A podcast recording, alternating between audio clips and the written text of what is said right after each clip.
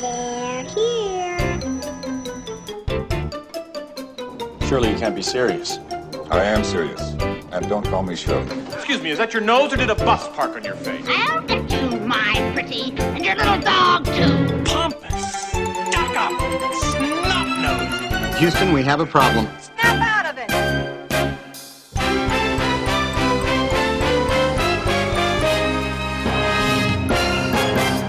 Okay, this is uh, the Overshare episode 13. Uh oh, Yeah, it is. Lucky 13. we're cursed. No, it, thirteen is my favorite number. I our, at our um, holiday party we had a casino night because I work in finance, and I would like hit- hit fairly big on the roulette table for a while, and it was um, odd prime and black. Always bet on black where I was winning, and thirteen really, I really hit thirteen hard. Once you've had black, you never go back. Also, So they tell me. Yeah, please. Happy New Year, Good evening, everybody. New Year, Sam drivel. welcome back to the new year. It's been a little while since To the we new have. Yeah, welcome back to the new year. Is it So 2014 we're already? sleepy. Tim and I are sundowning already. Seven fifty-two. And Todd has reason. She's been pulling all nighters. I don't know what that means. It For sounds what? dirty when she says it. Uh, I, I really have no explanation except for the fact that I'm just you know beyond it. Yeah, the only sleep I got last night was, or yesterday was a cat nap on the subway on my way back into work. Sweet. Did you wake up with somebody clawing through your bag? I think I was leaning on somebody fairly heavily, which is kind of That's awkward. an awkward moment when you wake up. It's worse if you're drooling. right, and I was not. Well, that's But good. I, I still was sort of. I, like, I went so sound asleep that I was like, "Am I snoring? What is I did I?" I don't know. I, nobody was looking at me when I woke up, and I feel like someone would have been looking with me with that kind of like "you moron" or "what's wrong with you." Look, uh, that is so frequently found in New York. yeah. if I were leaning heavily on someone or drooling or snorting or snoring or whatever. So good holidays. It was a great holiday. It's been a little crazy. We are, um,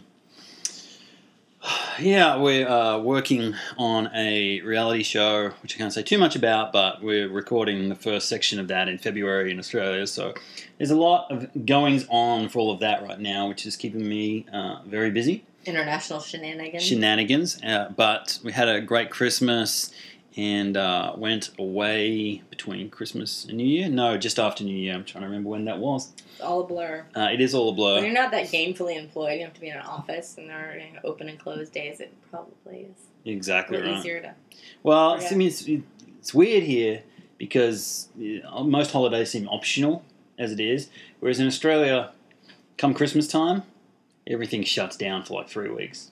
Boom. You just, I mean, nobody's open between Christmas and New Year's. I mean, That'd be nice. regular shops are, but but anybody who's running a sort of, you know, I don't know, accounting business or whatever, they're all they're all done for at least three weeks over over the Christmas period because it's summer there, of course, and uh, and so everybody just kind of goofs off, which is great, except when you're trying to organise a you know A TV show? twenty million camera shoot and all those sorts of things. It's like you know twenty million people, not budget. God, you know, That'd be unfortunately, nice, right? it would be. Um, but you know, had a great break, and uh, we uh, had this amazing Christmas tree that we went out and cut down. We went out, and did the Prospect Griswolds, Park. if only. Uh, but uh, I we- still think if nobody sees you, what's the harm? yeah. If a Christmas tree falls in the local national park, does it really? Does anybody hear it? The um, but we went, which we've done religiously since we've moved here, because it's you know in Australia all the trees are plastic. You don't buy cut down Christmas trees because it's summer and no one cares. Um, but uh, so we went and bought it as we have done every Lawless, other year godless people. people, and and we brought it home. Now, Chris and I went away for a week. Uh, we went on a cruise the day after the tree came home. There's a suspicion on my part that this tree did not gain any watering between when we left and when I got back again. Look a little peaked when you got back. Look, it looked okay. No, here's what happened with this bizarre tree, and I don't know really quite how to explain it, except to say that it looked perfectly fine, except if you touched it, random needles would just fall off. And in fact, you could just sit there quietly in the morning, not doing anything. Hear them. All of a sudden, like throwing themselves to their death, you would just hear this, this little rush of, of needles. And but it, I mean, it held together nicely till through to Christmas Day. It was okay, although every other day you would sweep from underneath it, Mm-hmm. and you would have enough to make either something that looked remarkably like a large bag of hash or you know make your own golf pan, green or something. Yeah. Um, but I took it upon myself the day after Christmas to give it a really good shake, and that thing was bare of about Like five a minutes, Charlie Brown tree. like worse than a Charlie Brown tree.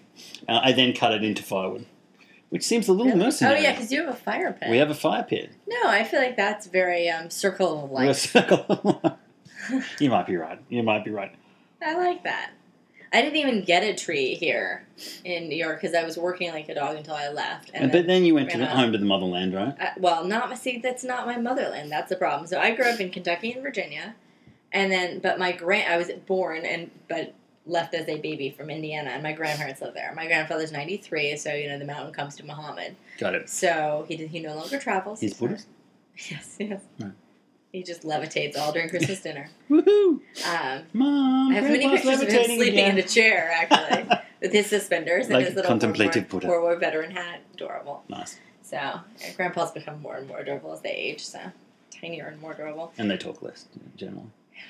Uh, he, we're a big procedure. It was hilarious. Someone sent me a text like, "Are you celebrating the holiday the way the Tods do, watching a procedural?" and of course, we are watching at that moment a British procedural. yes, yes, we are Yes. actually. Merry Christmas. I think we were watching Rumble too. Like, between ancient. Um, which Rumpel, I forgot how brilliant those were. Maybe Yeah. I want to go order all Rumpel and the Bailey and just you know dig into the world of Leo McKern.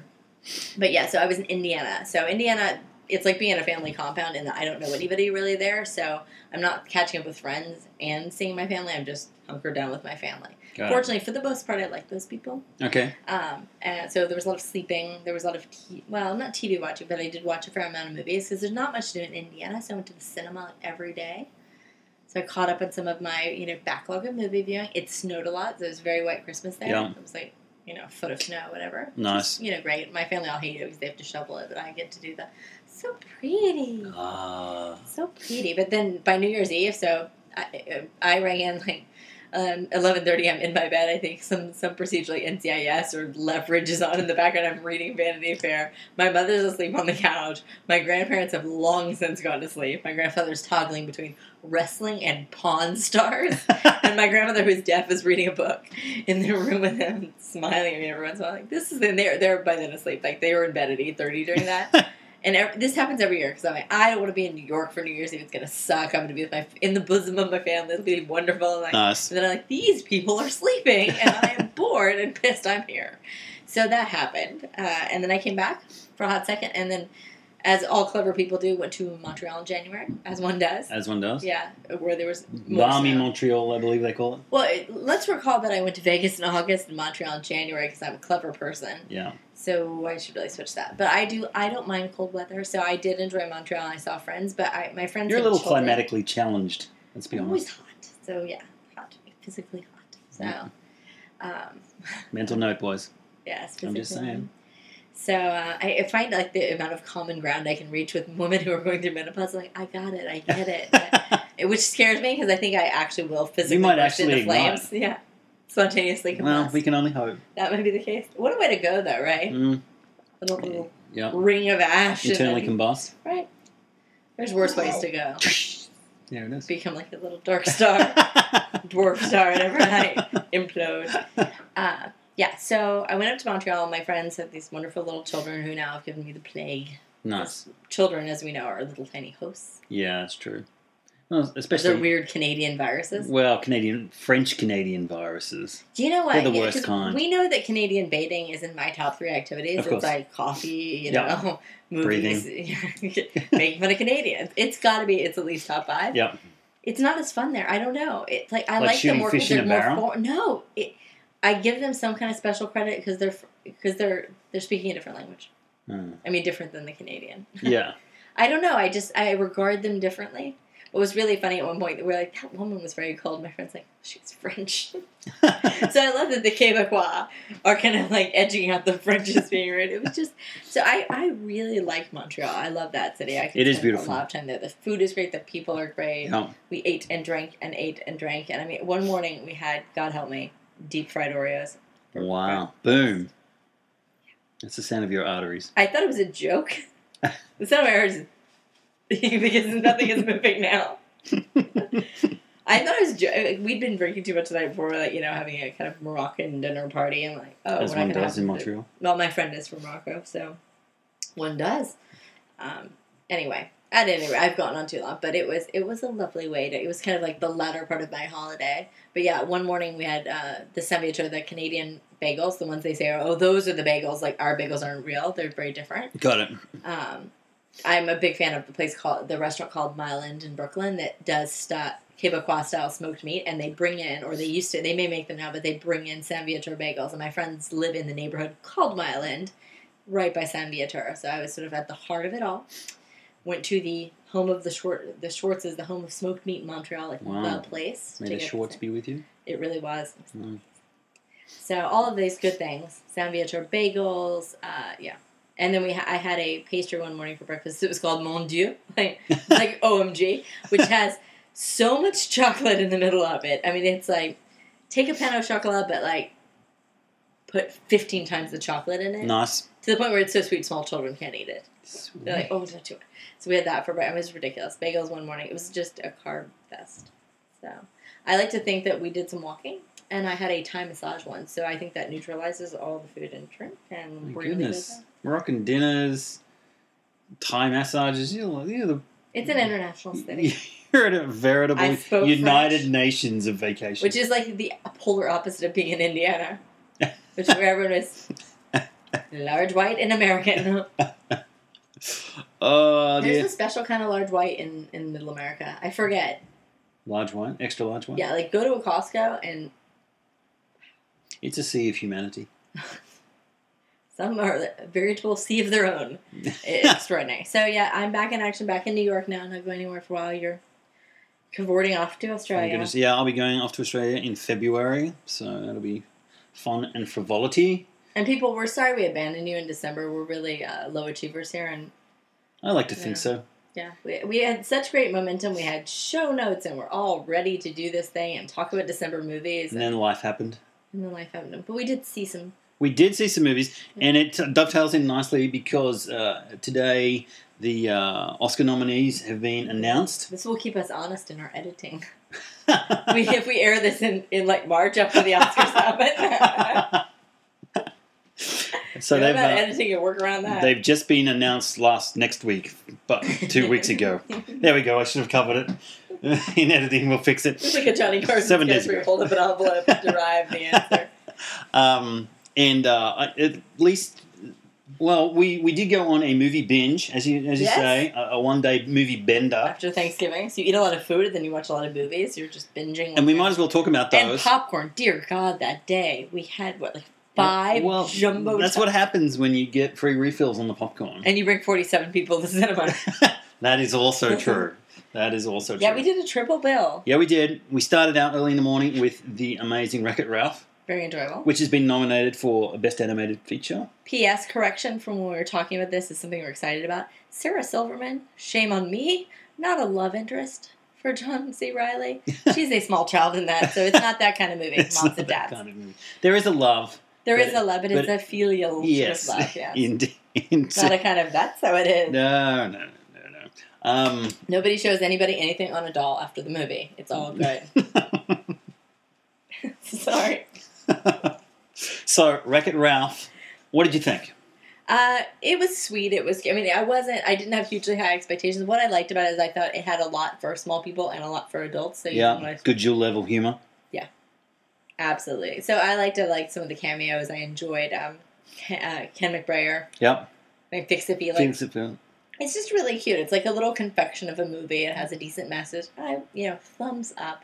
Yeah, I was the same. I thought I was uh, of the sort of tribe of those sort of movies that have been out uh, over the last 12 months. I thought it was good. I thought it was and better you than. sample most of them. As and I get to see most of them. Did but you ever make it to Rise of the Guardians?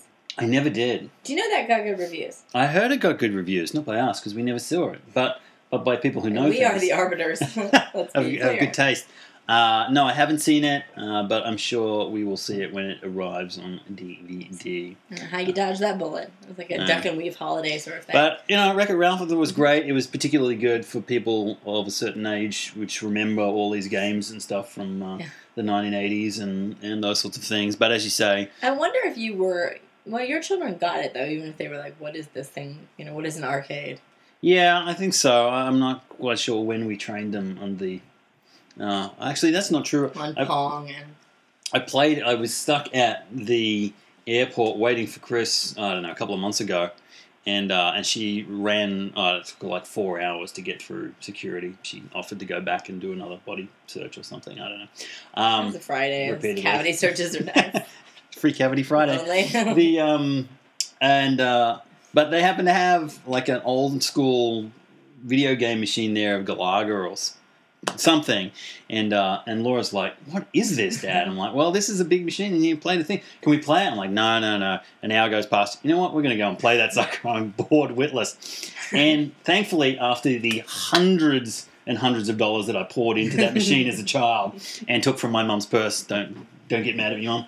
Uh, I was a star, and Laura thought I was the best thing since sliced bread. It's like, Mum, he is amazing at that game. And as I said, if only I could monetize that skill, wouldn't that be exciting? There's got to be a way. There's got to be some kind of game show about that. Yeah, maybe so. I don't know. So anyway, I give a thumbs up as well. Uh, Yeah. you know, it is what it is, but um, and, and light and enjoyable. We then went on to see uh, what came next? Skyfall. Skyfall, which I was really, really looking forward to. Sam Mendes, James Bond, Daniel Craig.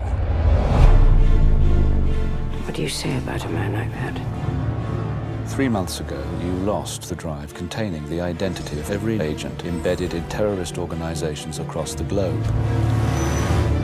007 reporting for duty. Where the hell have you been? Enjoying death. I only have one question. Why not stay dead? There's no shame in saying you've lost a step.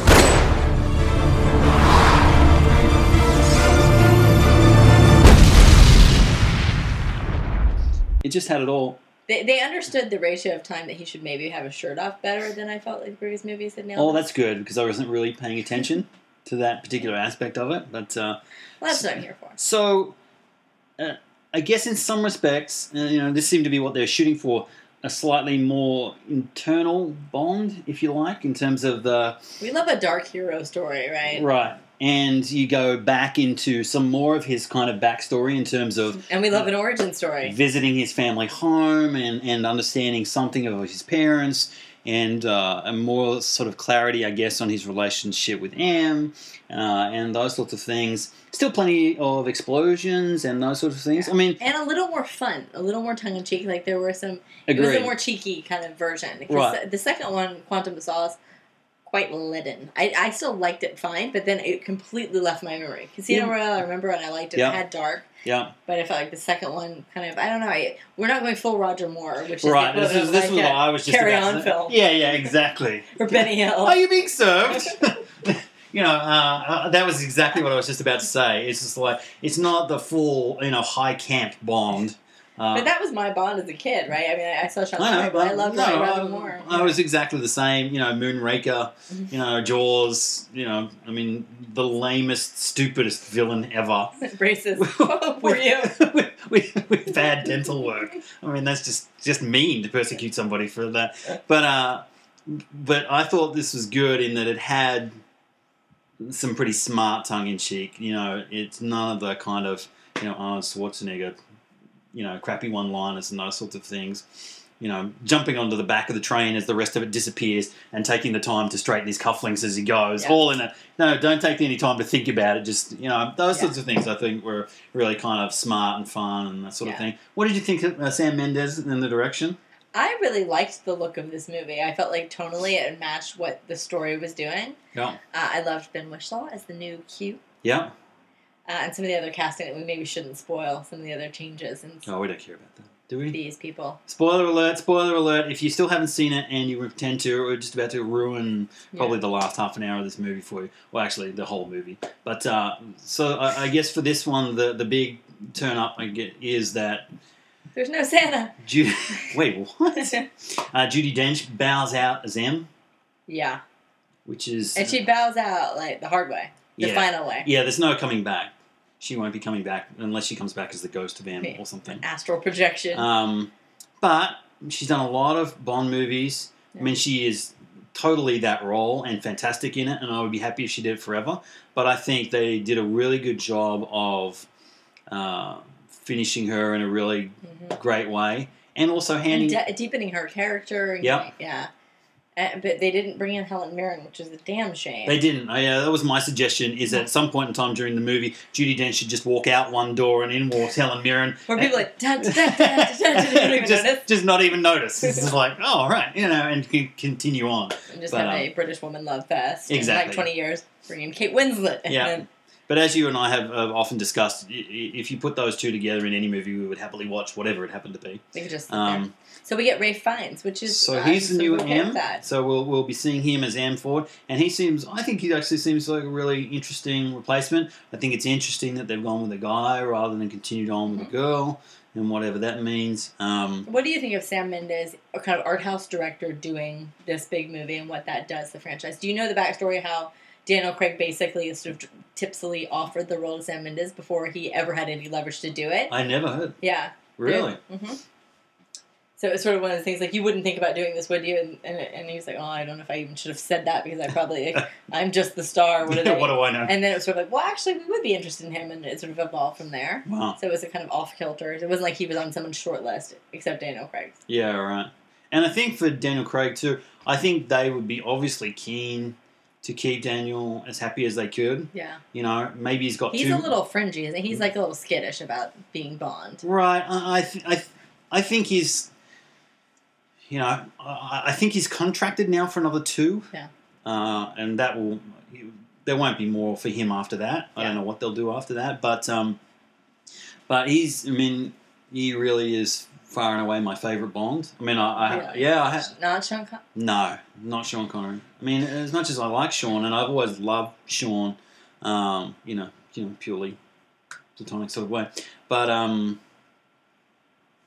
uh, but I, you, you notice the pregnant pause. I Yeah, yeah, think he's, like, exactly. re-exploring I was repressing. special feelings. Mm-hmm. I was repressing the feelings because if you get overwhelmed on air, it's just uh, I promised myself I wouldn't cry. The uh, I was actually seeing pictures of him as young Bond in a swimsuit in my head.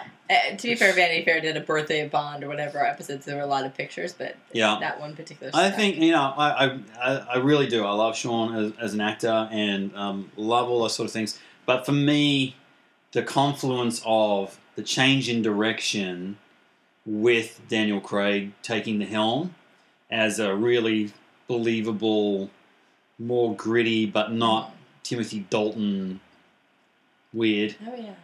um, I just for me, for me, Timothy was really earnest about his kind of role, but the the genre had not moved with him. Oh, that's S- interesting. So he's still, you know, he's trying to do You're trying to this. say thi- it didn't suck. It was just no, it didn't suck. It just didn't. It just didn't hit all the notes that it could have, because you know, I mean, Timothy Dalton's a very fine actor. There's no, there's no reason why you know it couldn't have been something more than it was. But um, anyway, yeah. So Daniel Craig definitely on my on my uh, Bond list, and I, I really thought um, probably still behind Casino Royale for me. You know, you talk of an origin movie and those sorts of things. I just think that movie, the introduction of Daniel Craig, the change in direction, the origin story, just it hit all the right notes at all the right time. I think the um, the one after that, which you just mentioned, which was Quantum Wallpaper, of Quantum of Solace, uh, it just continues to go out of my mind. But I really liked uh, Skyfall. I thought it was really good. I thought Javier Bardem was one of the most fun villains we've had in a long time. He in was any fun movie. and yet deeply disturbing Oh all my at God, the the same time. teeth. The the teeth. jaw that sort of melted. and face. as far as I'm aware, probably the first gay sort of interplay Mm-hmm. between James Bond and a villain or James Bond and anyone. yeah, which really, I mean, they've been asking for it for a long for a long time. Oh, that sort of sassy double entendre. Double entendre. It was, uh, he was that really was a good. great little scene too. yeah, he really and was. it was just kind of very coy and playful, and yeah, I really I liked his character a lot. I thought he was interesting, uh, and it was fun to see him do something like that. Yeah. so different. No, it was a shame. He was one of those people. Speaking of Oscars, that people thought, you know, maybe he's a long shot, but it'd be fun to see him nominated. Yeah, I mean, it was just surprising that he didn't get nominated. It's absolutely not surprising that Daniel Craig didn't get nominated. Not because he doesn't do a great job, just because it's a genre of film that never gets regarded. No, in it gets what categories. like maybe sound mixing, sound Yeah, visual effects, maybe editing. You know, best use of an explosion. song. Yeah, yeah. Get ready, songs. Adele. Right, so Adele. You think she'll take it out? For I hope so. Yeah. That's a great song, and it's a perfect It's Bond perfect song, Bond song. and it's a perfect movie theme song. You know, Yeah. it's just very. I mean, it may be that Les Mis sweeps that kind of stuff because Les Mis, Yeah. It, maybe. Les Mis is weird in the best original song category. It's a it's a strange. Yeah, But I didn't think there were any original songs. I mean, it's basically the musical you've seen on Broadway, but in a film. Yeah. I don't know. Yeah. So, and then our third movie that day, Life of Pi Life 3D. Of Pi 3D. we felt very um we sort of missed the boat so you know like life of pi the 3d i thought was interesting you can comment more uh, Yeah. intellect uh, articulately interesting that i stumble over that word uh, articulately about that because that's your kind of uh, wheelhouse but uh, you know this is most people read the book or a lot of people knew the book and this is a kind of child's journey getting- going into spirit, spirituality and it's told as a sort of flashback and i found that device Yeah. awkward, clunky. I don't Yeah. like it. Um, but the movie was quite beautiful. But there's this part where you're sort of building to revelation, Yeah. and so he's sort of like, "Isn't it this, this, this?" And I'm like, "Yep, yep, yep." And then he goes, "And so it is with God." And I went, "What? like, what now?" You know, like, yeah, yeah, yeah. What? Yeah. And I and we spoke we afterwards. both had that moment, and, and you said it. You was the first person to say it out loud. I'm sitting there thinking introspectively, thinking maybe it's probably just me. I probably just missed it. Anne's very intellectual about these things. I'm sure she's got it. And she looks at me and goes, "And so it is with God. What does that even mean?" And I'm like, "Well, I haven't the faintest idea. It it, it seems so sort of." Cast upon the moment. It's like so. Uh, every time we come up with something we can't answer these days, that's just what we say. So it is so it with is God. with God. I love that now. That's perfect. And you did the research afterward, and apparently the, the, this is not new to the film. This was the same with the book. Same with the book, and uh, just a, a massive amount of material of people espousing what it means, and everybody with a different opinion, and most of them opposing one another about, you know, is it a spiritual thing? Is it a non-spiritual thing? Is it a, you know, blah blah blah. blah. is I didn't know what to say, so I just said something so clever. I just hope they- insert they clever leave me thing here. alone. Yeah, exactly right. So, what did you think of it visually? And uh, Oh, look, it's a very visually arresting film. and an interesting conceit, the story. It is. I mean, look, two hours, one man, one boat, and a tiger. I mean, Ang Lee deserves a medal just for making it entertaining. Uh, I don't know whether you, Richard Parker. Richard Parker. I don't. Think, I don't think he'll get. Which is the name of the tiger, by the way.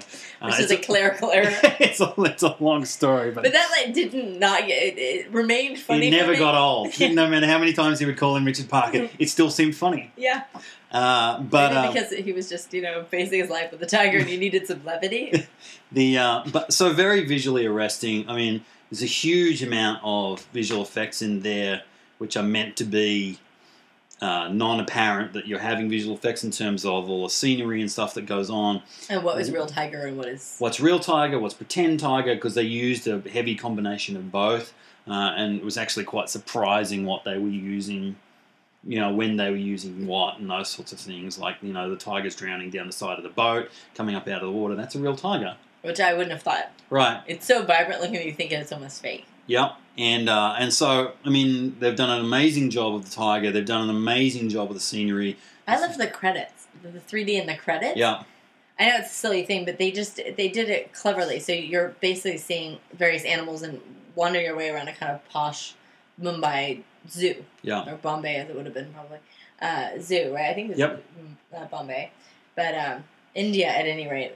Apologies if I'm bastardizing a massive country's geography. It's not all the same to me, um, but they they did a lot of interesting things where they would push the credits forward, and I just Yeah. thought it was more artful. And you know, Yeah. Angley, we shouldn't be surprised. Yeah. No, I I, I was Is it aspirational oh. for you as a 3D guru? look. I, I thought they did a really great job of the of the three D for it. I thought for me three D is immersive, and if it isn't, then there's not really any point to do it. That's that's the reason to do it. And Yeah. so if it manages to help draw you into everything that's going on, which for me is what it did. Yeah. Um, you know, I thought I, I was actually surprised how much I enjoyed the movie, uh, given that I didn't really know what to expect except the sort of basic outline, trying to figure out how that was going to last for a couple of hours.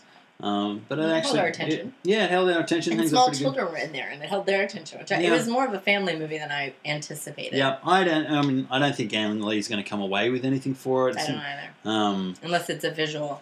unless maybe is it on for visual effects? Oh yeah, it is. So maybe, Um, He's gonna crush the sound mixing and sound editing categories, perhaps. visual effects: The Hobbit, Life of Pi, Marvel is the Avengers, Prometheus, Snow White, and The Huntsman. What I do know is that Snow White and The Huntsman won't win that. Ooh, that's a tough category though. I don't know. I don't know who'll come away with that. Anyway, it won't be Ang Lee for Best Director. Uh, no, And uh, so, but that still, was our Thanksgiving viewing. I reckon seven out of ten. That's about where I'd put it. Really? Yeah, Uh, five. five. You know, I gave Argo what like a six, and Argo is a really good movie. I just, you know, I, you're not gonna get in the high part of the scale. without a Fassbender. That certainly will. The top pop half of the out. scale is entirely made up of Fassbender points. like grading on a curve. yeah, exactly. So, I mean, uh, that brings a a good point to mind. Argo, which has been nominated for Best Picture, but Did you see it yet? I haven't seen it. I know it's a shame on me, isn't it? I feel bad about that. But uh, I hear it's fantastic, but um, Ben Aff doesn't get a nod for Best Director, which seems to be probably the biggest snub I would imagine out of the out of the nominees for for Academy Awards. Yeah, that's one of the bigger. Any any Catherine idea Bigelow what that was might kind be? of a not a, a surprise as well. yeah, I don't know what that is. I don't know because he's done some great. He in terms of what he's directed, his I think was it three movies, The Company Men, the Yeah. other one in Boston, but the robberies it was so good. oh, that was It really good. good. really good. And this, he's actually very good. I don't Yeah. know if it's sort of a because you can't say it's, oh he's too new because you got Ben Zeitlin who Beast Yeah. of the Southern Wild who's the new new thing. You Yeah. know, has no, no credentials. Has he He's not paid nominated. his dues as a director? Do you think that's what it is? Yeah, I, I- maybe there's a reluctance. Like he was a pretty poor actor. Yeah. and Plus, now- we already gave him an Academy Award oh, when for he- when- writing when he was Goodwill Hunting. too, Yeah. so maybe he can just wait. Pay his dues. That is juice, I guess. Yeah, maybe. It's interesting. So, um, yeah, th- but there used to be, I think, a closer correlation. It was sort of like your best films, your best directors were always linked up. And Well, you think about this year, I don't think, um, yeah, I don't think uh, Quentin Tarantino is nominated. Although I'm surprised Django Unchained, given its polarity, the violence, all that. I wondered if that would get nominated. yeah, Uh, who are our I directors? can't believe anybody would risk having him go up on stage. It would be like three minutes of beep. Beeping out, yeah, beeping out the N word, That'd be it. which is it 110 times in the movie. Really? Yep. Wow. I did not count; that was counted for me. Uh, so yeah, if you look at the correlation, so Amor, you got Michael Haneke, Beastus. By the way, there is a kind of a ridiculous, I think it's him, uh, faux Twitter account for him. uh, Beast of Southern Wild, which is that's a big deal for a little movie, right? You, Yeah. you might have heard about it first on this podcast. You might 'cause have. I saw it and went on about. It. I saw it by myself and went on and on and about it. For you people, Apparently, you and some uh, voters. of Some apparently, description. That was cool. I saw it at Brooklyn Academy of Music, so probably they were in that room with me. Uh, oh no, they were probably viewing it at home on the DVD. Yeah. I wanted to give them my money. I wanted to give this little movie. And Quiven Quiven- Quiven Zali Wallace, I, I'm probably butchering her name, the young woman from that, the, the child in that, I- she um she was nominated for Best Actress, which is quite amazing because there was some back and forth. There were some categories or some of the awards for which they're not applicable because based on the way Yeah. the film was created. Yeah. So it's interesting to see them get a lot of love. She here. must be close to one of the youngest nominees ever. Yeah, probably up there with uh the piano. Yes. Yeah. Her name is escaping me. This is what happens when I have catnaps. Uh, so yeah, we've got correlation to it. Beasts in the Li- Wild. Ang Lee has got director for Best Picture. Spielberg, of course, and David O. Russell. But you know, you've got Catherine Bigelow got the snub as well. Yeah. Uh, Tom Hooper for Les Miserables, which was probably like you've already had yours. Just back off. Yeah. Time to wait another little bit. Yeah, you English get everything. English, you are English types. you're so think you're so superior. Um, so uh, looking down the list of best picture, uh, Let's say that I have a ballot here, and I've already checked the movies that I've seen and made a list of ones that I, the high priority ones that I haven't seen. anal retentive doesn't even begin to describe you. So, uh, talk to me about because we've Yeah, spoken what have uh, you seen? we've spoken about Argo, we've spoken about Beasts of the Southern Wild. Have you seen more? I have not yet. That is Okay, it's second on- on my list. So Zero Dark Thirty, which I'm Yep. super excited about because uh, when The Hurt Locker was my favorite movie hands down of that year. Really? I saw it in the theater. Well, it was one, it was one of the things where I had no expectations to. Gotcha. I didn't know anything about it. Went in and it was just so electric. I loved it. Yeah, And um, so I'm very excited to see that. I Yeah. Can't wait. And I like Jessica Chastain, who was nominated for that role and, and a real front runner for it. Uh, so that'll be on my list for Saturday, and Amore is number two after that. Okay, but you have seen Django Unchained. um, I did see The Django, yeah, song. the Dia Silent. There ain't no grave can hold my body down.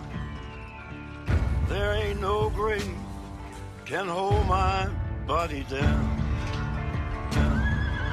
Good cold evening, gentlemen. Amongst your inventory, I've been led to believe is a specimen I'm keen to acquire. When I hear that trumpet sound, What's your name? I'm gonna rise right out of the ground. Django. Then you're exactly the one I'm looking for. Hey, stop talking to him. Calm down. I'm simply a customer trying to conduct a transaction. Last chance, fancy pants. Oh, very well.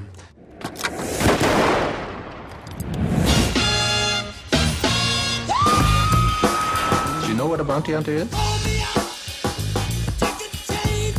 You kill people, and they give you a reward. Hmm, Better they are, bigger the reward. I need your help.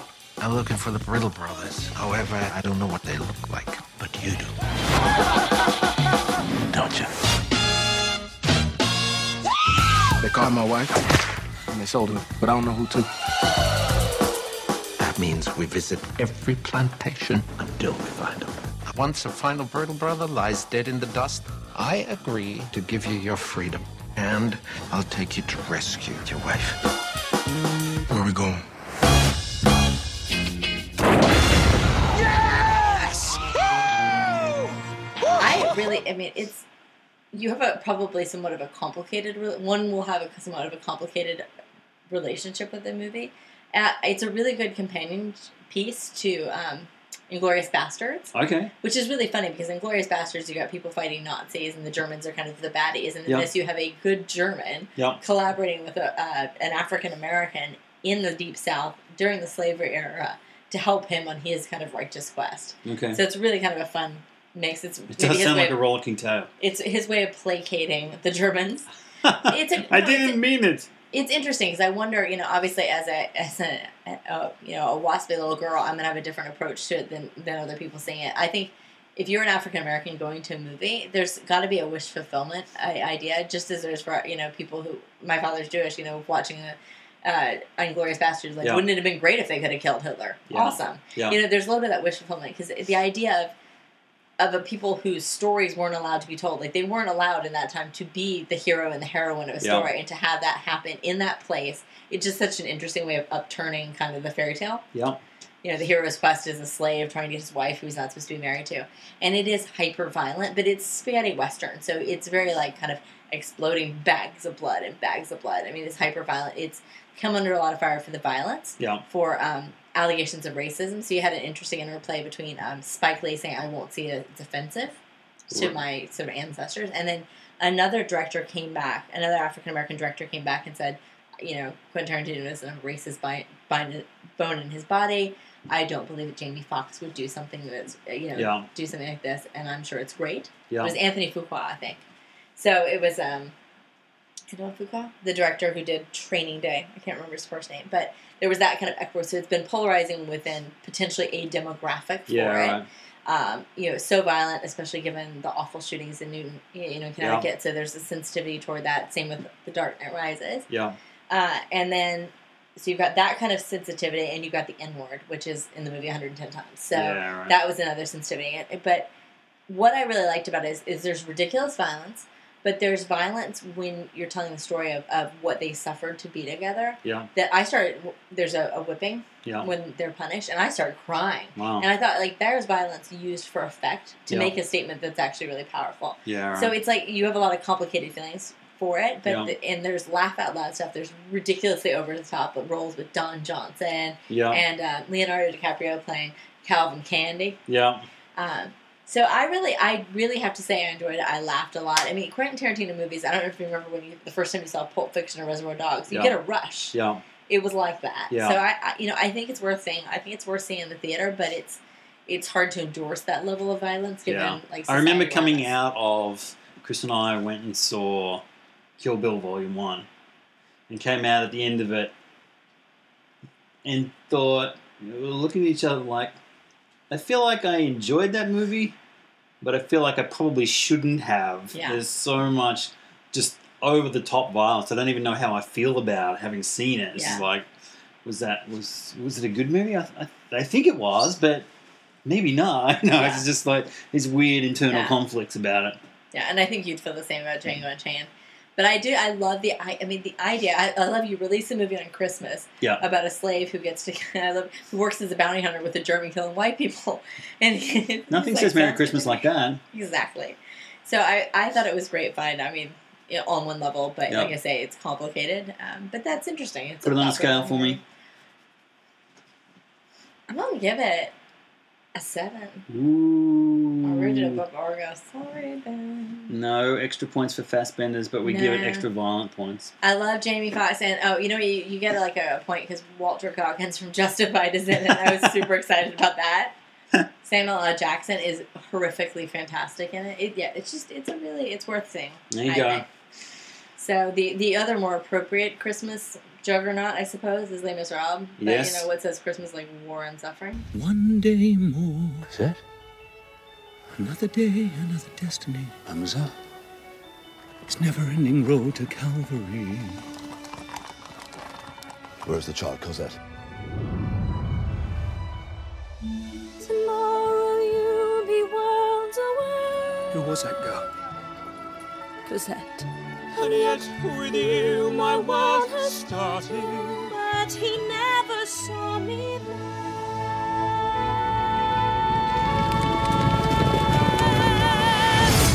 One day more to revolution, beginning to nip it in the bud.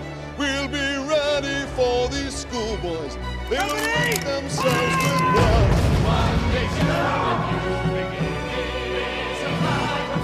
To the barricades!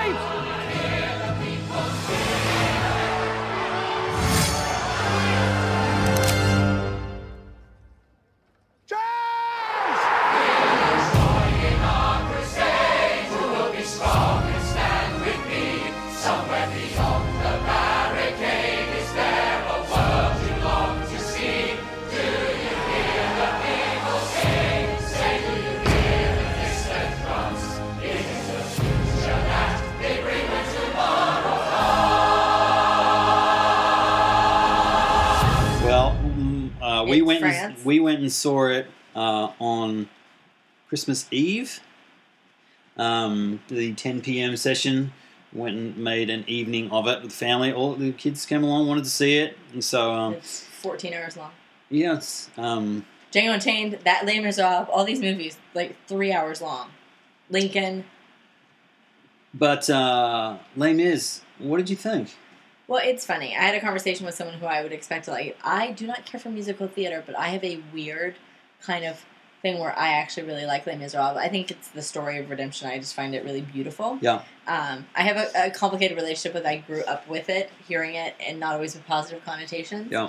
So um, uh, mixed feelings, but I have known the music by heart. Like I, when I watched the movie, I realized that I knew every single song, almost every single word. uh, but it, it's a very standard musical in terms of the way it is composed. But some of the songs are beautiful. Yeah. Um, I. Uh, I feel like you're watching. It, it's like a filmed version up close of the staged Yeah. musical, right? It's very Yeah. much like that. The live singing, everything like that. I thought it was well done. I know people hated it. People loved it. Yeah. I was very concerned about Russell Crowe as Javert. Yeah. And there was one song that I thought was not great, but it's a song that's weak overall. It's Yeah, not right. him. And I actually thought he acquitted himself very well, Yeah, better than was expected. I read, I think I read a review in the Times that called it forced, and I, I didn't.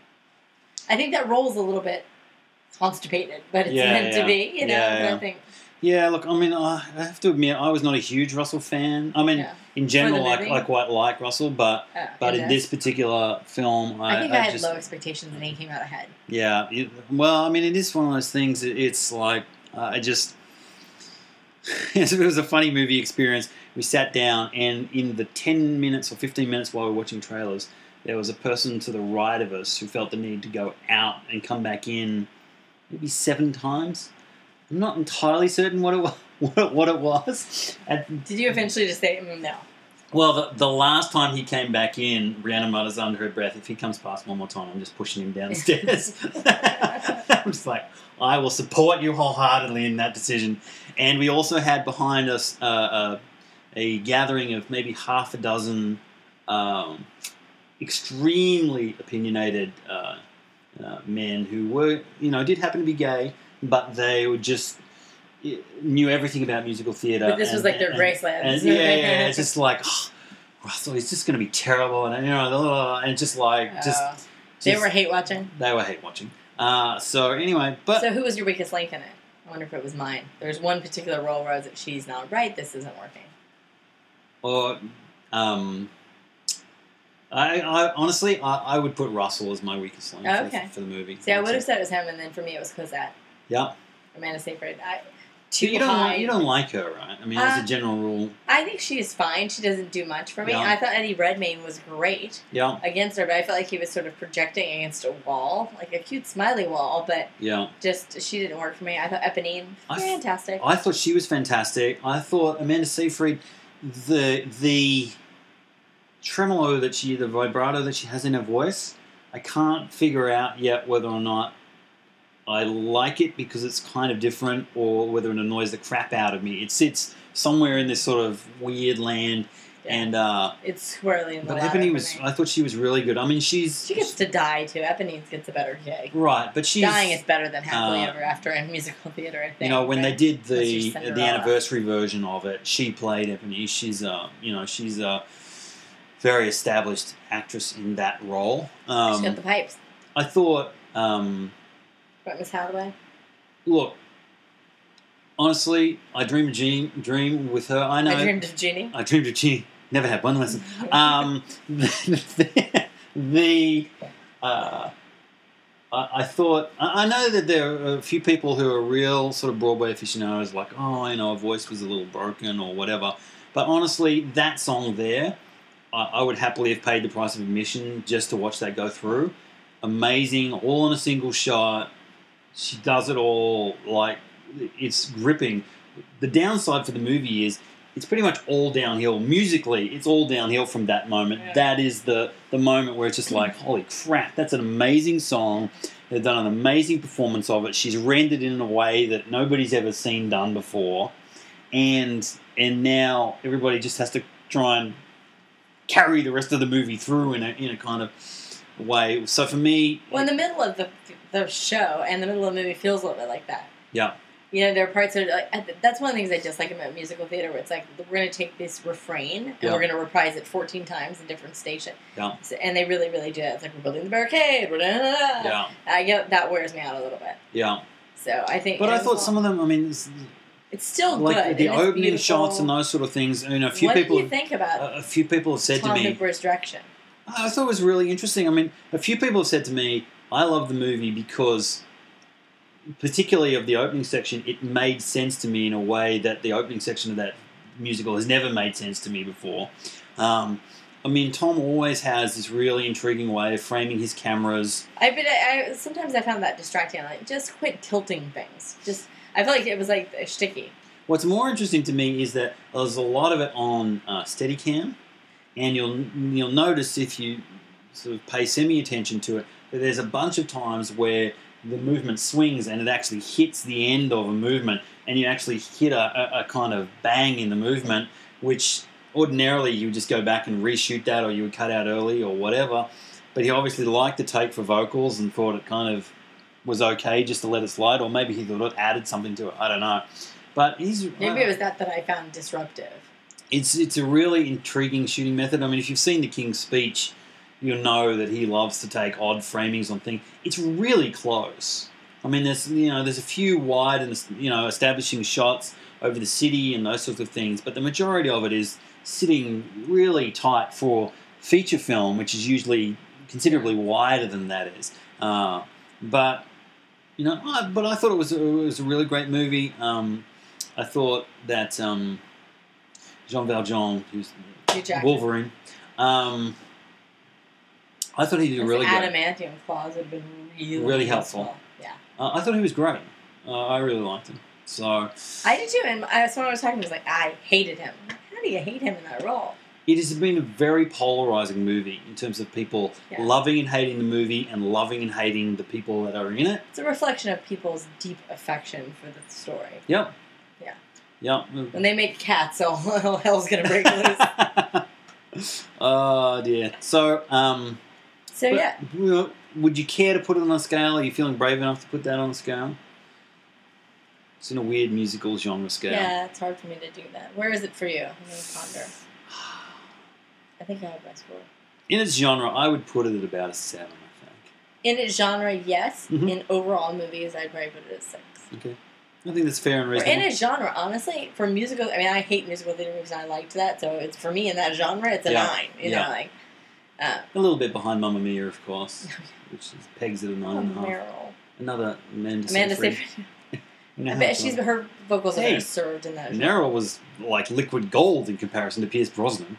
Colin Firth. Well, Colin at least sort of equipped himself a little Who else is better. in that. Who was who was the other guy? I want to be like Stellan Skarsgård, but it probably wasn't. Right? It was. Was it really? It really Oh, was. weird. We have a winner. Wow. I don't know what orifice you pulled that out of. The one where Peter Skarsgård also is. So, anyway, a That's what's fantastic happening. movie. I forgot. Lincoln. Lincoln. We here highly resolve that these dead shall not have died in vain. That this nation under God shall have a new birth of freedom. That government of the people, by the people, for the people, shall not perish from the earth.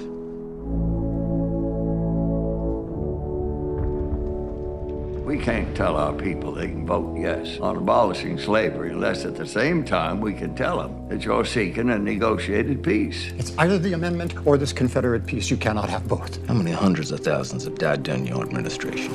Congress must never declare equal those whom God created unequal. Leave the Constitution alone.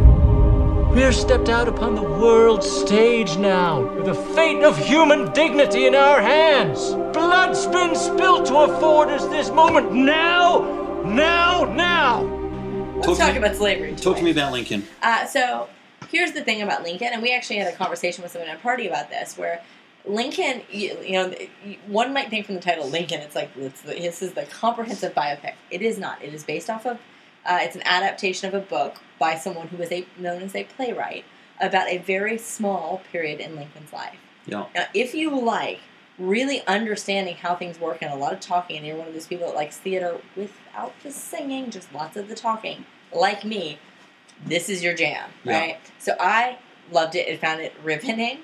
I mean, it's a Spielberg movie. It's got certain that broad approach. I didn't find it very like a panderingly broad approach because it's quite inte- intellectual movie. But what it's about is, you know, uh, Lincoln's conviction that before the Civil War ends, that that um, there was legal controversy or legal vulnerability about the Emancipation Proclamation, so he needed to get a constitutional amendment Yeah. banning slavery, and that it, that if he didn't do it before the war, there was no concept of it being ratified, and it was going to be polarizing. It would keep the war open longer. That's vastly simplifying something that's complicated, but it was basically about all the dirty dealing, all the compromises he had to make in order to act enact that, and the people he, that compromised with him or went against him.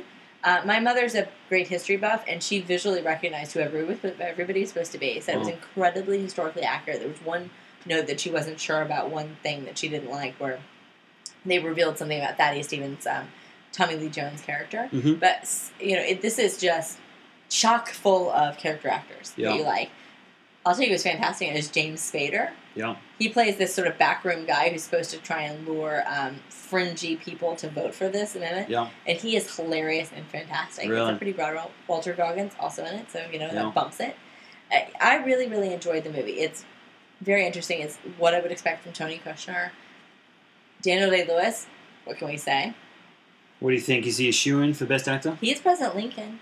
Apparently, he nailed the voice. I mean, it was extraordinary. He was extraordinary. He, oh, it's, it's almost like you could get a little bit like fatigued because he's so extraordinary and everything. You'd almost Yeah. take it for granted. Yeah. But he did a, it's a wonderful, I think it's a wonderful film. So I would highly recommend it to people. I think it's really interesting, and especially because it's, it's not historical fiction. It's actually, hi- you know, really historical accurate. Yeah. That doesn't always happen. Yeah, so, you yeah. know, we usually sex it up a little bit. Uh, you know, we got Sally, Sally Field, who was nominated uh, as a Best Supporting Actress playing Mary John Yeah. Lincoln, who is a distant relative of mine, That is amazing. the crazy one. So, the crazy troubled wife. Uh, so that's but, yeah, it for so Best see it. Picture noms. Silver Linings Playbook is on there. I saw that. Oh, you did? I did. I did not know that. Oh yeah, that is, I really I like David O. Russell's movies. Yeah. You know, he won big for The Fighter. Yep. a few years ago, and this is a very different thing. He's done, you know, from Broad to Narrow, all sorts of things.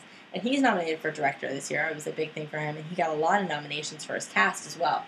He is crushing it, right? You've got Bradley Cooper, Jennifer Lawrence, you've got, um, who's your woman? Jackie Weaver for Yeah. Supporting Actress, which was a real surprise. Yeah. Uh, did she win for Animal Kingdom a few years ago? More surprising than the fact that somebody said a w- actor in a leading role and Bradley Cooper in the same sentence. Uh, yeah, that's a shocker.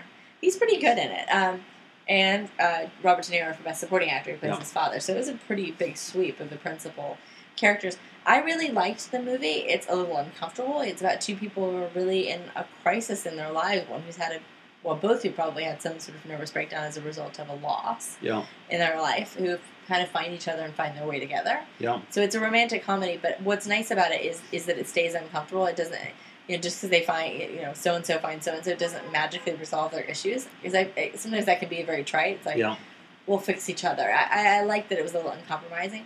There are parts of it that are hard to watch. I, did I think Bradley Cooper deserved Best Actor personally? No. I thought he hit it all a little too hard. Yeah.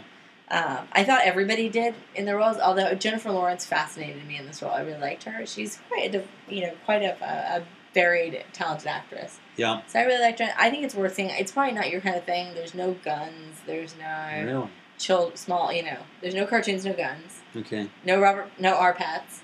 Mm. So I don't know what it really has to offer for Yeah, you. you got nothing. But uh, yeah, we're checking out.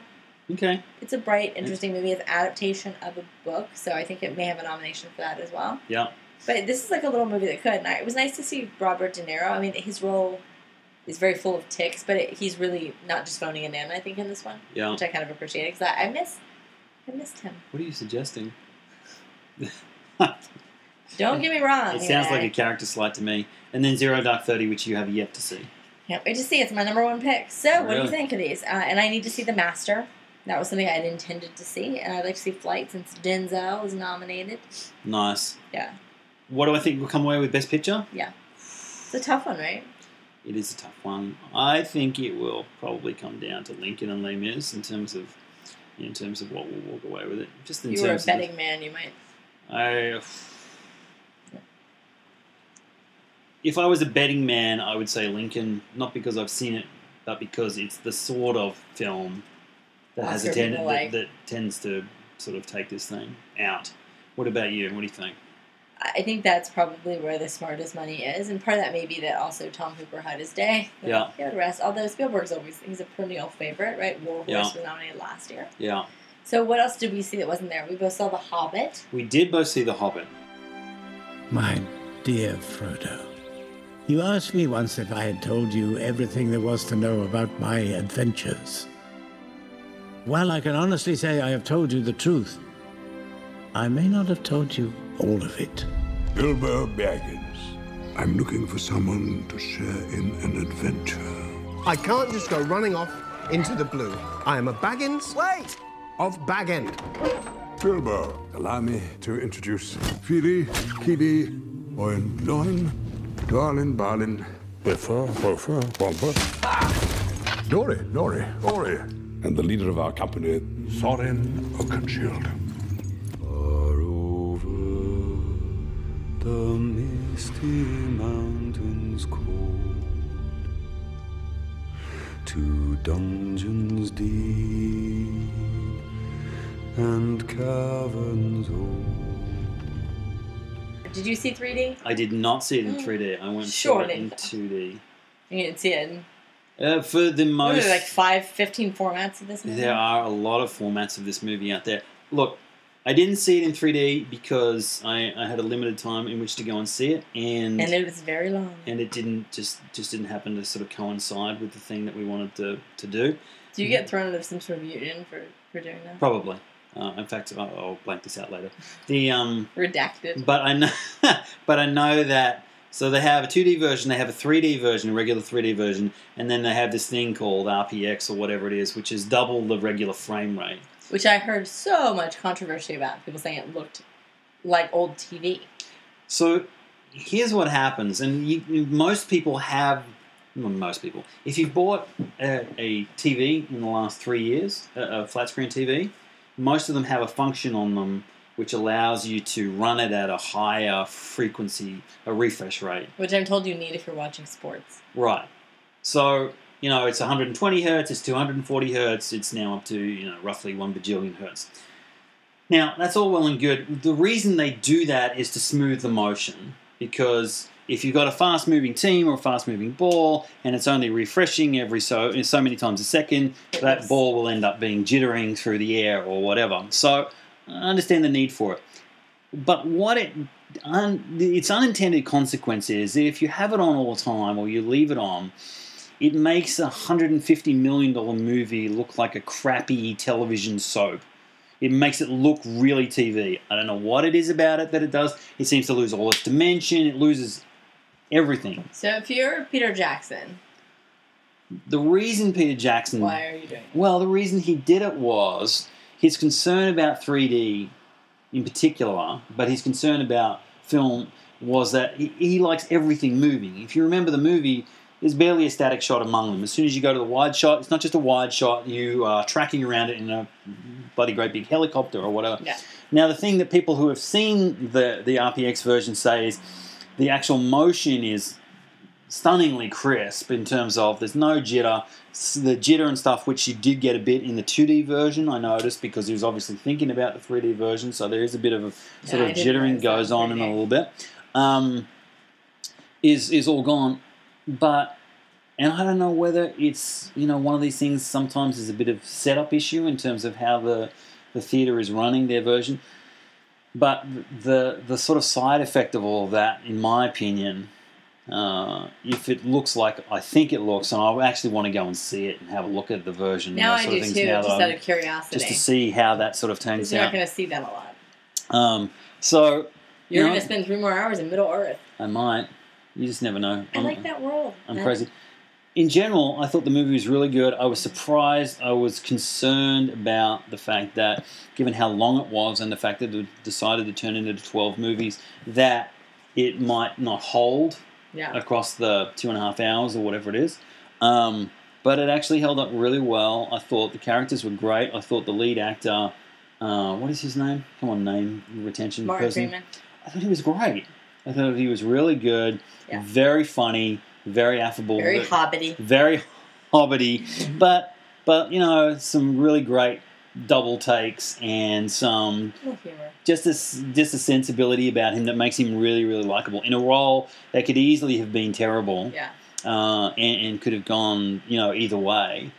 Uh, plenty of good fighting scenes, you know, the run and chase sort of thing that happens a lot throughout Peter Jackson's sort of incarnations of these books. There's, uh, but I thought it's interesting, isn't it? People's like, oh, it's always run chase, you know, stop run When people are chase. like, oh, they, they waste all the time in the backstory at the beginning. I thought that was interesting. I- People are like And- riotous about that. Why are they telling the story of how they came to live under that mountain? I'm like, that was fascinating. You needed that. Right, and you know, oh, you know why But they're if you don't taking like so that long world, bef- if you're not interested before in he that world, sets out, you know, those sort of things. But I thought the time they took to develop that didn't linger too long for me because he was always unfolding things and What's that Joseph Campbell hero's myth, right? There's always the call and the rejection of the call. So Yeah. he spent a lot of time trying to figure out, I don't want to go, I don't want to leave my little, you know. But you know, in that hole. those opening scenes, like the the um, the moment in the house when all the dwarfs do their singing thing, Oh, yeah. really, you know, I've got three girls who sort of walk home humming a dwarf tune. You know, just a Who doesn't? Who doesn't? Who doesn't love a good dwarf jig? But um, but no, I, I thought it was really good. I, I was I was happily surprised. And Dame Edna as the uh, troll king or whatever that. Yeah, look, uh, uh, uh, it's eerily similar to a character of his called uh, Sir Les Patterson, who once released an album called 12 Inches of Les, um, which is not right. Uh, so it was a little hard to devoid myself, but. Yeah, I was doing that. 'cause It, I, it took me out of the movie when I hear because that's such a canonical sort of voice. So you hear that voice, and And one of the things that you don't get from here is that him and along with his sort of sort of sidekicks are basically also a, a kind of representation of the Australian version of MasterChef. So when they're talking about these things, there are characters who are quite similar in the Australian MasterChef version to the the characters that, that you find there, which is you know a bit of a sort of nod and a wink to, to that on the way through.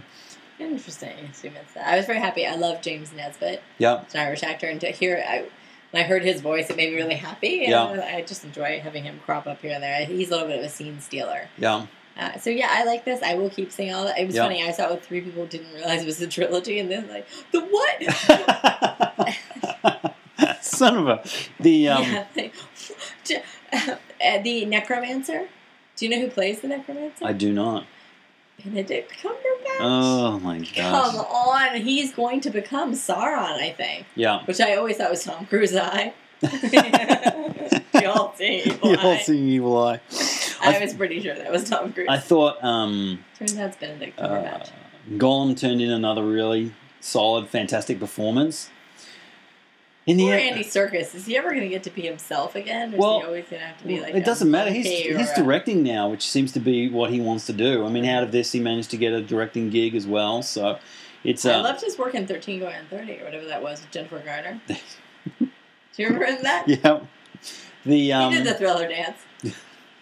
the uh, it's so funny. We get to the end of the movie, and uh, and we're walking out, and Laura, who's my youngest, turns to me and goes, "Dad, that Gollum Smeagol, he's like two people wrapped in the same body, right?" I'm like, "Yeah." She's like, "Oh, good." I was a little, I was a little worried for a minute there. I had was to just try to sort of- explain that to a 10 year old too. Oh, really? Yeah. She she got it, but she was just like, just wanted to double check that that's how that was playing out. But uh, Yeah, we were trying to explain that sort of character nuance and the, how troubled he was and why. And, and do you remember when he talked like this and then that? That was him arguing with himself effectively. And and my two eldest daughters who have taken up not a not only speaking in uh, Gollum as they wander around the house, oh dear, but in performing song tunes. Uh, the fantastic Les Mis ren- rendition, which I will upload at some point in time to embarrass them when they did not know that I was filming them as uh, Exactly. Gollum A and Gollum B in uh, What harmony song? and everything. I had a dream, of course. I mean, it was the oh, I perfect- dreamed a dream. Yeah, sorry. Yeah, it's. Uh, I have a dream. Yeah, whatever. The um, That's during Martin Luther King speech done by Gollum. oh my god, nasty little oppressors. Um, so uh, yeah, great movie. I, I really enjoyed it. He Did I love- yelled at a sketch about the guy that had to go after him, and he was like, uh, so he covered a lot. One of my points were. it was like, that, that's one of my favorite things is the way they twist things like that. so, I- did I like it as much as the Lord of the Rings trilogy? Probably not, but that's a function of the story. yeah. I don't like the story as Well, and much. also the start of a trilogy. Yep. right? This, you know, I, I hope number three will be like the Return of the King, right? Yeah. Oh my god, I just hope it doesn't have as many endings as the Return of the King does. I loved those movies, and I like that world, and I like the books, and Yeah. you know, so I, I'm the sucker who's going to see as much. I also think there's something we said, like to actually, what a difficult kind of knife edge to be on because you've got these relentless fans. Yeah. you got um, like epic tales where you know, people are going to ape if you get it wrong. Yeah. But if you get it, it, if it's not approachable to people who aren't into that, they're Yeah. not going to be interested. And he's somehow hitting all of it. Like Yeah. everybody's singing, not just nerds. who And it's like those absolutely rock- smashed it at the box office. I mean, So I absolutely really, you killed. gotta really respect what he's doing. Yeah. You know, to have done that now with four movies and Yeah, yeah. multiple hours, and to have given so much of his life to that world, like he's basically become one of them. Yeah, and paid for half of New Zealand currently. Yeah, I got he's like this. He should be on their flag. he should be on their dollar bills. Furry little Peter Jackson. Well, On it top depends. of Smeagol. It depends whether he's in production or out of production. When he comes out of production, he thins down and gets rid of all the hair. But when Does he's in it? production, his face gets hairier and hairier, and he tends to get a little bit larger. I think just and he because works with his wife. She's involved with all Yeah, this as because he well. just sits in an edit suite for you know years on end after the film is finished. little hairy hobbit feet. He- Well- he's taken and walking around. He walks around barefoot. Yeah. He, what I mean, He's it's, it's a New Zealand thing. he's immersed. The uh, I mean, people. So I will see them. I will see all of them. I will own them. I will just. I'm not. You Yeah, know. anybody who doesn't make movies has no comprehension of how difficult it is to make three movies at the same time. You and do- to now do another three and to adapt a, a such a complex story and one of the cool thing is you know when they have that battle in the where the mountains start fighting Yeah. one another apparently that's like two lines in the book yeah, but he kind of saw that and was like how do you not play with that idea yeah, yeah. I mean, he's just got it to go through that much text and make those choices I just have a lot of respect for what he's doing Yeah. he's not just doing something complicated he's just crushing it so And I think it's good. Thumbs I mean, and it's interesting that they did it this way around. Uh, they had to But do. didn't he want to do it the other way around? He did want to do it the other way around, but this book, The Hobbit, was tied up in legal uh, ownership. It had already somebody owned it. They couldn't get the rights to it. They wouldn't give it to them. They wrangled and wrangled, and they couldn't get it in the end. They Because he said, wanted to "All right." make that awesome cartoon version. Yeah, exactly. And in the end, they just said, "All right, stuff it. We'll just we'll, we'll just do Lord of the Rings because we have the rights for that." So Yeah. And then after they saw this, they're like, "Oh, we're sorry. Here, have it." yeah, but I don't know what we were thinking. uh, so, have you seen anything else? Uh, what I saw Looper, Ryan Johnson. So let's just give a little shout out to Ryan Johnson, who wrote that, uh, wrote and directed, who has um, directed many episodes of Breaking Bad. Yeah, Uh, yes, I really enjoyed Looper. Looper is I hear it's a- great. Yeah, it is a, a you know a, a sci-fi time travel thing Yep. that's very clever with um, Joseph Gordon-Levitt. I Yep. think three names. Bruce Willis. Br- and Bruce Willis. Mhm. Yeah, um, really worth seeing. Very clever. I won't say too much about it, but it's visually very interesting. The story is clever. It's just it's a very diverting watch. People, do I think it was as it, it got so much? It was so lauded. I'm not sure if it merits all that. Maybe it got built up too much in my mind where I was Yeah. expecting kind of Nirvana. Yeah. But thoroughly enjoyable movie, and I love it. Where I was kind of like, I just have no idea where that's going. I really Yeah. liked Emily Blunt's in it, and she's excellent. Yeah, Really, really good. Huge sense of suspense. Really worth seeing. fantastic. So Looper was something I thought maybe it might get a nod, something with visual effects, or it might with, with Nothing. that No, adaptation. Nick's I don't focus. think yeah. so, but I caught up with that as well. So I have been trucking through. I also finished back to the TV world, Justified season one. Thumbs Nice. up. I don't know what took me so long to get on that train. It's a great train. It really yeah, is. Really and love starting Justified. season four, so I've got some hard work to Yeah, do. you've got a bit of catching up to do there, Missy. I caught parental guidance, which I know is your own personal hell. in terms I liked of Billy in terms of a- Crystal twenty years ago. genre of He's movies. hosting the- And look, it's it's Billy Crystal, it's Bette Midler, it's very middle of the road, family fun, but in that genre of movie, it's funny. It's you know, it's not. Okay. There's nothing you know startling about it. It's not one of those things where you come home and go, "Ah, I laughed so hard I nearly split my sides." It's just some good, solid fun for a couple of hours, which we saw after we saw The Hobbit. So it was like five hours worth of viewing that day. It was I know. I kept wanting to double down, but it would have been everything was two and a half hours or three hours. And like that's six hours of sitting in Yeah. the movie. Yeah, that's that a was lot the of- thing about Django Unchained and Lincoln. It's like just say goodbye to your day. Yeah, that's a lot of ass There's spreading nothing right to there. do in Indiana, you know. So, I mean, sorry for you and for you Deanites. Hoosiers, Um, you s- people. So, next week we should talk a little bit more about, uh, in a little bit more detail about some of our best actors, best actresses, Mm-hmm. those sorts of things that have been nominated. we should also talk about what, what, how TV are. You know, we, we're going to What's call faring? ourselves out on the carpet and what fared well, and also what we were excited about. Are we still watching it? Are we not? Yeah, we're going to We give were right, ourselves we a were solid shellacking next week uh, and see how we're batting in terms of our predictions, hit predictions otherwise. Maybe hit up some of the mid-season TV stuff that's coming on. the Yeah, new stuff. absolutely, because there's a lot of stuff that's just come back this week or coming back next Mhm. week. and new shows being tr- sort of trickling in now and through next month, really. to finish up the week, I do have to talk ever so briefly about a show that I saw this week. The season, well, sorry, the uh, series premiere of a show called Best Funeral Ever on the amazing TLC. And uh, Who really need to abandon anything about the learning ch- the and learning uh, channel, and the basic premise of the show it's the it's- lowest common denominator channel. There you go. It's set. Uh, it's a reality show, as all TLC shows are. Uh, it's based down in Texas, and it's based around a company that does um, funerals, but ex- almost exclusively for African Americans.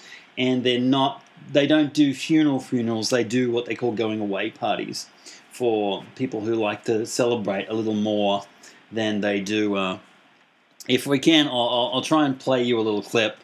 But uh, but essentially, it is some of the most. Uh, Most frightening reality TV show to date, I- says the Washington Post. I I think they probably hit the money. It's so disrespectful of the dead that Yeah. it's like horrifying. But it's their families that are doing these things. So but you're watching this. You're part of the problem. I, I had to watch at least one episode. I don't think I could settle up for another one. I think one will be as many as I could do. But so in the opening episode, we have one guy who sang the tune for Chili's baby back ribs. I want my baby back baby back ribs. So they And themed there it is in my head. so they themed the, his entire funeral around the baby back ribs thing. So when the preacher preaches, he's got the chef hat on. They've got No. they've got large ribs. It's a theme funeral. Right. And they've got large ribs being sort of carried around. They have uh, a chocolate fountain, which they put barbecue sauce in, and you can come up and take a rib and dip it, pause to remember Willie, as is his name, as I Pour one recall. out for 'em. And then, you know, eat your rib and celebrate. Uh, there was. It was. oh, I, forg- Tim, Jesus wept. I, I forgot. They brought Willie in in a thing that looked like an astonishingly large barbecue cooker. Nope. Yeah, they did. Uh, Like a smoker. yeah. And uh, there was another guy who had. Did had Willie die of heart failure? I'm not sure. There was no. We had no conversations about exactly how these things came to be. There 'Cause was, that might be unseemly. there, there was another guy who had had uh, some sort of congenital back defect. He'd always wanted to go on rides in the p- theme park, but never could because. So once he died, they cremated him, and his wife thought it would be an amazing idea if he, she could then take him on the rides. And so, Because I'm sure his ashes were sentient. so they have Had an this. awesome time. They have this amazing scene were his where ashes tall enough for the ride? they were pretty big Okay. and uh, and where they have the people from the funeral organization calling up uh, all the state fairs and saying, "So we want to do a funeral," and they get like halfway in this Click. conversation, and they go, "Hell no, you did not just hang up on me, fool!" And uh, and so, but finally, they meet with somebody who's running a state fair, and they talk him through it, and it's like, "No, it's going to be a joyous occasion," la la la, la, and blah blah. And so he's like, "All right, I'm going to let you do it." So they got like 30 people all wandering around with his ashes. They take him on the bumper cars. They take him on the and my Teacups. and my favorite scene is the, the last Viking ship. last ride of the day. They're going to go on the Ferris wheel, and the owner of the funeral company has got the ashes, and he wants to take um, the pastor who who does a lot of their funerals, who's very um, reminded me of the guy from Coming to America. You know, if loving the Lord is wrong, ah, I don't want to be right. You know, you know it's kind of, and he gets on. He's like, I don't really, I don't, I don't really, I, you know. And he gets on there, and then he's like, I've got to get off. I've got to get off. I've got to. He's af- he's afraid of heights, right? And so they finally On Oh, the Ferris wheel? yeah, and so finally he manages to get off before it starts going, and he's like, "I'm a holy man, and if I went on that ride, I was not going to be holy. I was not going to say, I was going to say unholy things. And besides, the Bible says." Low is the man near to God, not high. Oh, so It's, it's a random scripture pulled out of somewhere. I can't even remember what it was. It's just, well, this whole show is so, it's, it is abomination before the Lord. it's just, just it- it's so wrong. It's like Brianna sat there and watched it with us, and she's like, "That is the most." Even though the people are there and family and have consented, they're like, "That is the most disrespectful thing I have ever seen in my entire life." I'm going to force you to watch some of it. I can't. It's hard for me to even hear about. I, I'm speechless. I can't. Why? Why would you? It makes Honey Boo Boo How- look like Shakespeare. I can't. I, I can't skip over my, my favorite bit of the show. My in, in inverted commas. I'm going to start rocking myself in a minute. They they talk about this idea of professional mourners, and uh, and he doesn't Like a shy. ringer. He doesn't shy away from it. He's like, is this is he, just the it's Arsenio Hall character. yeah. No, not the preacher, but the but the guy who runs the home uh, runs the funeral thing is like, look, some families just can't they can't get to their mourning unless somebody else starts it for Breaks them. the seal. Breaks the seal. And so he, they do sort of like rehearsals and trial runs where he gets to within his staff and gets to say, "Oh yeah, no, no, you know, you know, you know, good." And he's got this one guy there, and he's, he's really good. He's like, "You know, give me the quiver of the lip. Ooh, that's amazing. Bite your lip. Yep, got bite your lip. That's amazing. That's amazing." And then he goes, "Yeah," and it's really difficult to explain, but he's like, "Give me the, give me the, the tornado grieving," and he does this thing where he stiffens himself like a plank and sort of rolls himself along on an angle. So imagine the top of the pew and the front edge of the seat, and he rolls himself along the, and rolls himself back again in a thing called the uh, grieving tornado. And then there's another girl there. It's like, yeah, show me the stamping feet, the, the morning feet, and she's giving the thing, and then and then it She's gets getting a witness. She's getting a witness, and then there's this one woman who starts, and she's crying and she's sobbing, and she crawls herself along the floor and throws herself on the coffin. And as she's wailing out loud, it's like, "Come on, come on, you can do better than that. You got it. You just, you got to go on it. You got to keep after it. This is a two-hour funeral. You can't just, you can't quit now. You got to keep going. You gotta Leave keep it all going." on the court. and and it just, it's, it is mortifying. And yet, there's a moment there where one of the people who's at the funerals goes, "I love the professional woman. She- She really, mate, she nailed it. She's just like she had that thing." It's like, uh, That's just a well. anyway, on that sour, sour, bitter, bitter note. And so it is with God. And so it is with God. Thank you. I think we've said way too much. We will uh, reconvene next week to address the aforementioned uh, bits and pieces that we've decided to talk about. Perhaps, perhaps. Perhaps, perhaps. Have an amazing week. What you just said is one of the most insanely idiotic things I have ever heard. At no point in your rambling, incoherent response were you even close to anything that could be considered a rational thought. Everyone in this room is now dumber for having listened to it. I award you no points, and may God have mercy on your soul.